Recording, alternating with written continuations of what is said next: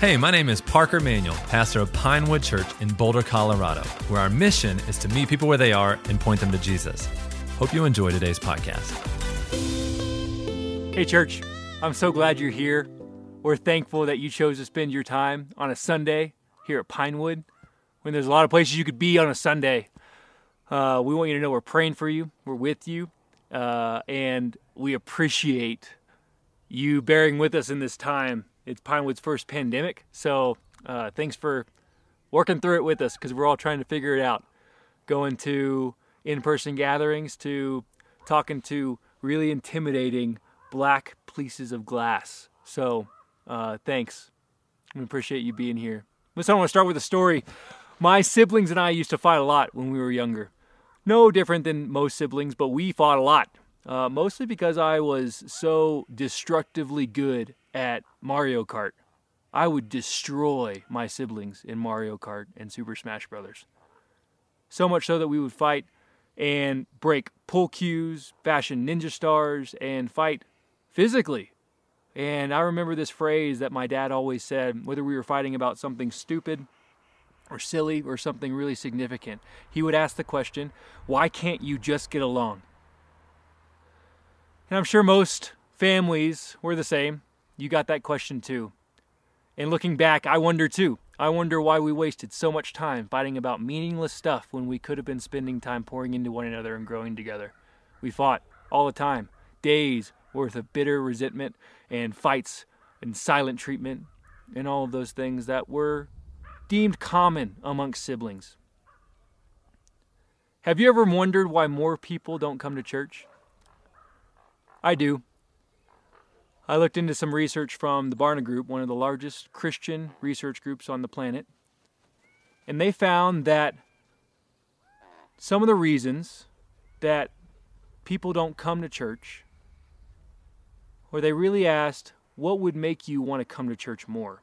And there were three things. They said if Christians were more humble and aware of their shortcomings, if Christians were to get along and to work together, and then if Christians had a better reputation. Today we're going to talk about unity unity inside and outside the church. But specifically, we're going to be in Ephesians 4 and what Paul says about unity. And before I begin, I want to make clear unity is not uniformity, conformity, similarity.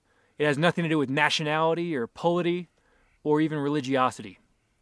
My hope is that at the end of this message, you'll have a better and clearer understanding of what Christ meant for unity in the church. Let's go to Ephesians 4 and see what it says.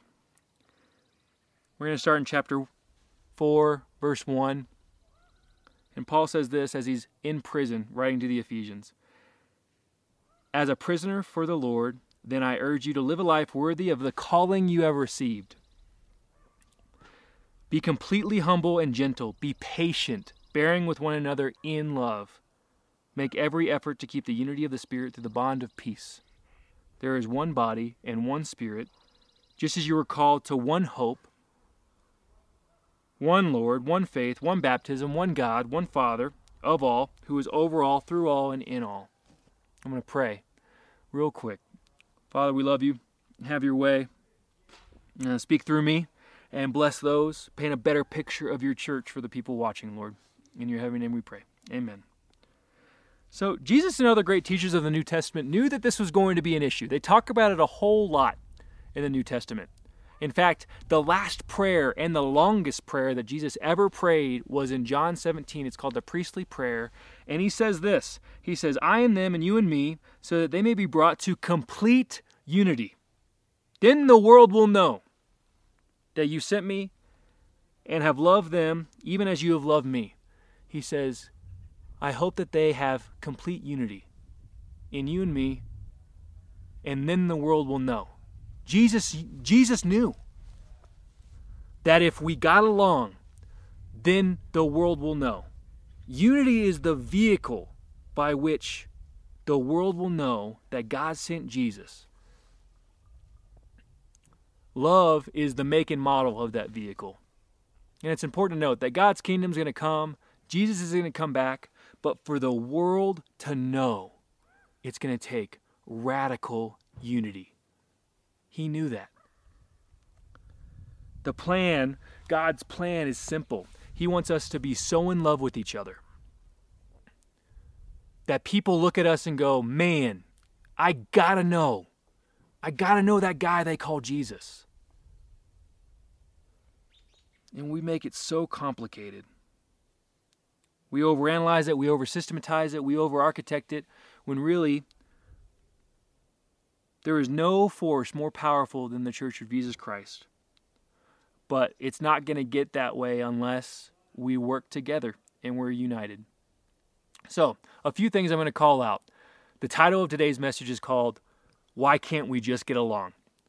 And we're going to go through Ephesians 4 1 through 6, and we're going to talk about the things that Paul calls out and why we are not united. Then the first is complexity. We over systematize and make it way more complicated than it needs to be. In verse 6, he says, One body, one spirit, one hope, one Lord, one faith, one baptism, one God, and Father of all. He made it simple, man. And complexity is attractive. It's it's it's attractive and we think that profound things are complicated when really what makes something profound is how simple it is. And the gospel is very simple. I think about in Mark 7 when the Pharisees overcomplicate things and Jesus calls them out. Disciples are eating, they don't wash their hands. I know that's a sensitive subject right now.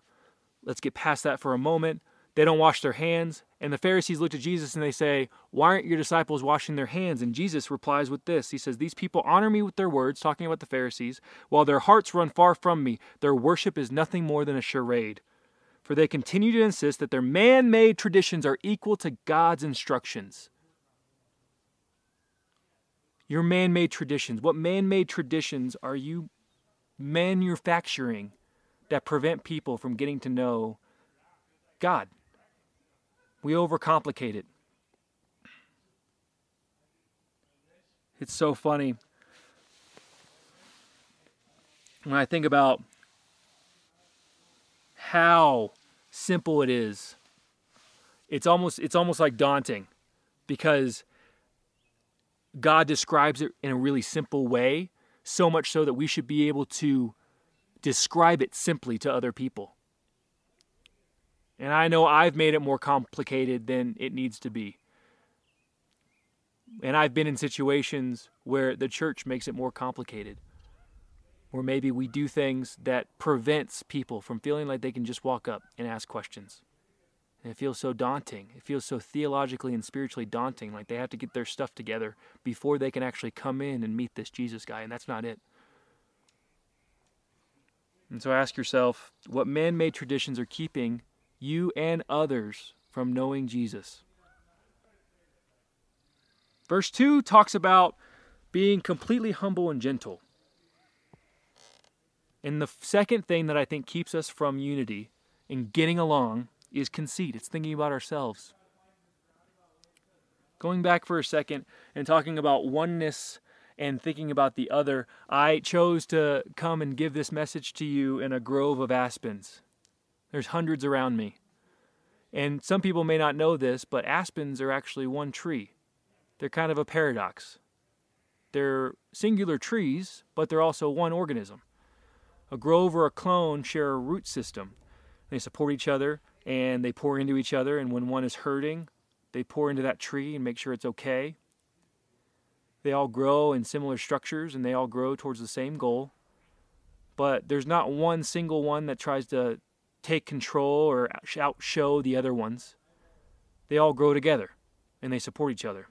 And to me, that is the perfect picture of the body. It would be weird Super weird. If we're the body, if we're pieces of the body, and we make it about us, it's the structural equivalent of you being like a foot that's just hanging out on the sidewalk. And it's super creepy and weird. Imagine if an aspen tree was trying to cut down others or trying to grow faster than the other person. Don't you think the aspen trees would be like, hey man, where are you going? Like, we're all going to the same place. It doesn't make any sense. The second reason we cannot get along is being conceited. I love what C.S. Lewis says about humility. he says, Humility is not thinking less of yourself, it's thinking about yourself less. It's thinking about the other person. I think over and over again, I have to tell myself that it's just not about me. We want credit, we want allure, we want prestige, we want honor, we want to be noticed, and we want it to be about us, but it's not about us. It's about everyone else. It's so much about everybody else that our only goal is to just make sure that they know this guy, this Lord, this King we call Jesus. And when we make it about ourselves, it is impossible to do that.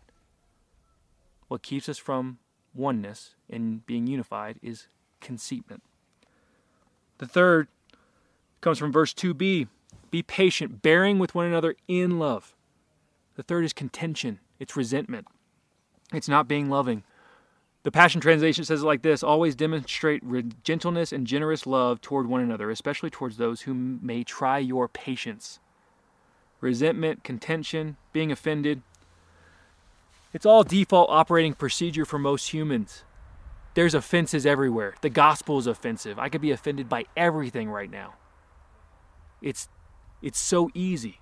But being offended is an option. It is a choice. How you respond to offenses is your choice. You can hold that resentment in, you can forgive that person, or you can confront them in love. But oftentimes I see that we don't do that.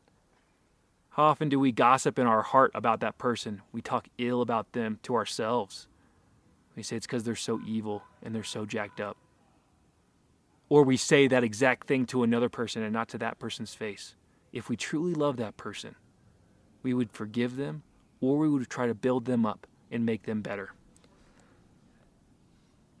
Jesus was really clear about this. He says in John 13, Love one another. Just as I have loved you, love one another. By this, all men will know that you are my disciples, if you love one another. I love when teachers repeat themselves. Everywhere in the Bible is important, but when they repeat themselves, man, it's extra important. It's like they knew we'd forget and they needed to hear it over and over again. I know that they wouldn't say it in a condescending or patronizing way, but it's like if Jesus is like, dude, just, just, just love one another. Just love one another. Why is it so hard? By this, all men will know you are my disciples Galatians 5:14 says that for the entire law can be fulfilled in this one command, love your neighbor as yourself. 1 Peter 4, above all, love each other deeply because love covers a multitude of sins. I love how James describes it in chapters 3 and 4. He says if you can't get along with God, you cannot get along with other believers. He says, "What causes fights and quarrels among you? Don't they come from your desires that battle within you?" If we can't get along with somebody else, it's rarely because of them, it's because of us. That hits hard. I want it so badly to be about them. I want to feel justified and validated, vindicated in my resentment towards others. But that's just not how it works. Any anger that I have, any wrath or malice, resentment, contention in my heart is due to me. And it's due to me distancing from God. Love looks like doing what's best for the other person, and sometimes that's forgiveness. Sometimes that's confronting them and pouring into them. But unity certainly doesn't look like holding that resentment in. Next, in verse 3, it says, Make every effort to keep the unity of the Spirit through the bond of peace. The fourth thing that keeps us from unity, keeps us from getting along, is complacency, it's laziness. The Passion Translation says this Be faithful to guard the sweet harmony of the Holy Spirit among you in the bonds of peace. Have you ever retreated, said, I'm done? I'm over it. I'm tired of trying. I can't do this anymore? I've been there, man. I've given up on trying to build that relationship, have that hard conversation. And every time the enemy's used it against me. See, the enemy uses our laziness. He focuses his attention on where we don't put our attention. And sometimes we just say it's too hard. It's too hard to love that person. It's too hard to continuously do this. See, it's make every effort is, is a past or sorry, present participle. It means I'm going to do it right now and I'm going to do it continuously. I'm going to do it always. Other translations say endure it's to have resilience and to continue doing it and to always work at it because the things that we do not continuously work on, He will use against us. we should constantly and continuously work to better each other and be more unified. It looks like unrelenting endurance. Verse 3 also says this it says, Make every effort to keep the unity of the Spirit through the bond of peace. The fifth thing that keeps us, and the final thing that keeps us from unity and getting along, is competition. I call it the gamification of the saints. I'm going to be real with y'all. I've done this. I've gamified my spirituality. We can compete spiritually. It's not bad to look up to other people who are farther along and maybe more mature in their walk. But man, how many times have I looked at somebody who has a better prayer life, a better Bible reading life, who's in the Word more, who maybe fasts for more things, and I say, oh, I'm going to do that, but I'm going to do it better. I'm going to do more. And it's not for God, it's not for sake of knowing Him more. It's for my personal glory so that I can beat my chest. They say, I'm fasting from this. And I say, well, I'm just going to fast from this and, and this other thing. No, it doesn't make any sense. What a strange thing to compete in our spirituality. Or we compare. We do it the other way. We say we compare our sin to somebody else's. We say, well, at least my sin isn't like that person. It's so strange. It's so strange that we would say that our sins aren't equal and that I could be worse. I know I've done this. I know I'm far from God or I'm not deep in relationship with him and I'll look to other people and I'll go, well, at least at least I'm not as bad as them. And it for a moment makes me feel better. But that's not how it's supposed to work. That's divisive. And it's disgusting. I'm just being real with y'all. It's happened. We compare and we compete when what Jesus what Jesus did was he he wanted us to collaborate. He wanted us to be like the ultimate remix of each other. He wanted us if it, to compete in anything, he wanted to to to to compete in showing honor. What Paul says in Romans, he says, "Love one another with brotherly affection, outdo one another in showing honor." That's the only thing we're competing in. Like we hear run the race, endure, compete with one another towards a goal. But the only thing we should compete in really is like loving each other and like commending each other, building each other up, outdo one another and showing honor. Think about your favorite things. I can name a few of mine. I love cronuts. It's a croissant and a donut. It's a remix and it's amazing. Two things mixed together in perfect harmony. Or if you've heard the song Walk This Way by Aerosmith and Run DMC. Or the song Cruise by Nelly in Florida Georgia Line. See, it's oftentimes the things that we do not think belong together that make the best things. And that's no different than the body. Think about the person that you would never ever collaborate with, and that's probably the person that God wants you to right now, that you would never think to. It's never who you think. Just look at Acts. Take a look at Peter and John. Peter, savage, dude was insane. Like the cursing disciple, dude was like so aggressive. Carried around a switchblade when he knew when he heard that Jesus was in trouble, he'd be like, "I'm going to cut off ears for you, Jesus." Like so intense, so extra. And John, Dude was younger, way, way younger. And all I wanted to do was just snuggle with Jesus. Soft heart. But they perform together the first miracle that we see in Acts. They're the first remix, man. So I want you to think. I want you to think about what collaboration looks like amongst the body.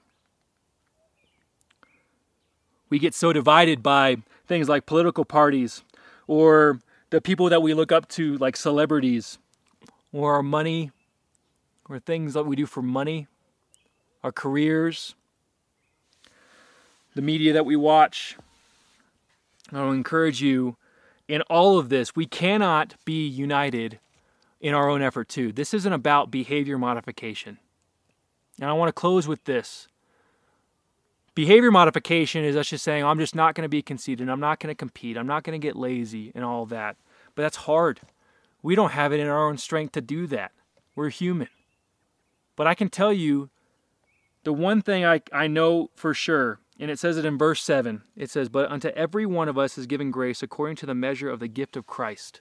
And if we ponder that, if we dwell on that, it makes it abundantly more easy to do all of those things. When I think about Jesus, when I think about what he's done, and I think about who he is, the ways of his life, the things he wants for my life, it makes all of those things that divide me from my brothers and sisters so silly, so stupid. When I think about him and his undying love for us, it makes it really, really simple. When I think about him I think about others, and I just want them to know Him. When I think about Him, resentment and contention kind of leave me. When I think about Him, I don't want to be lazy. I want to work hard for Him. When I think about Him, I don't want to compete. I want to work with my brothers and sisters. And so I would encourage you to do just that dwell on Him going back to what unity is and is not, unity is not about conformity, uniformity, similarity, about your political party, your religiosity, your nationality. It's about sovereignty.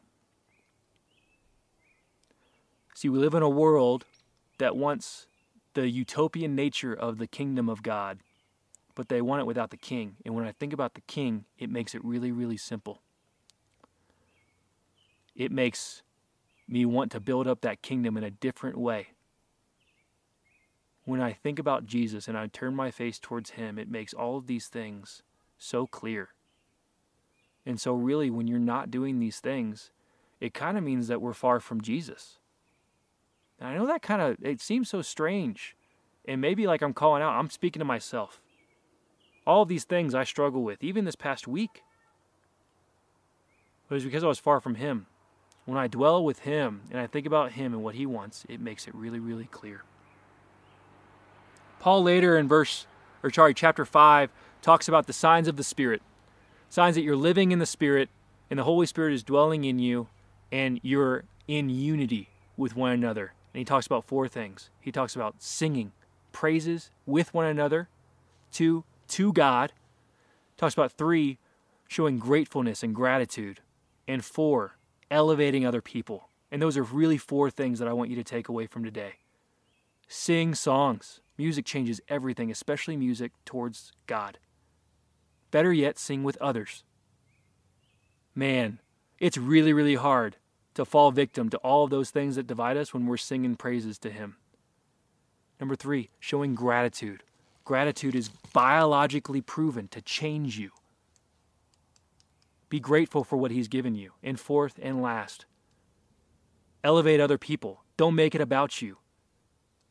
It feels good to have the applause of man. I won't shy away from saying that. It feels good to get recognition and to be honored and to get credit.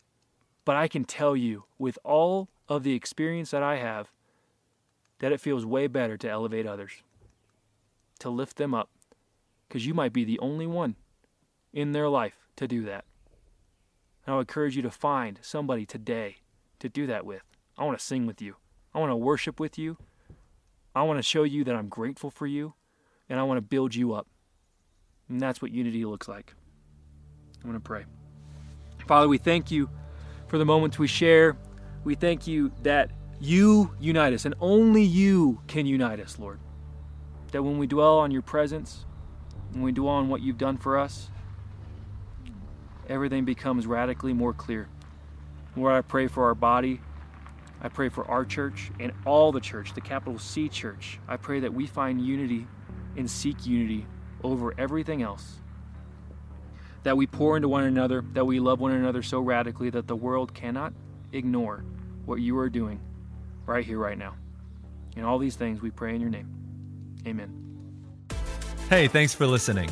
If you'd like to learn more, or if you'd like to join us on a Sunday, head on over to pinewoodboulder.com. If you enjoyed this podcast, please share it. And if you'd like to be notified every time we post new content, then subscribe. And remember, just keep coming back.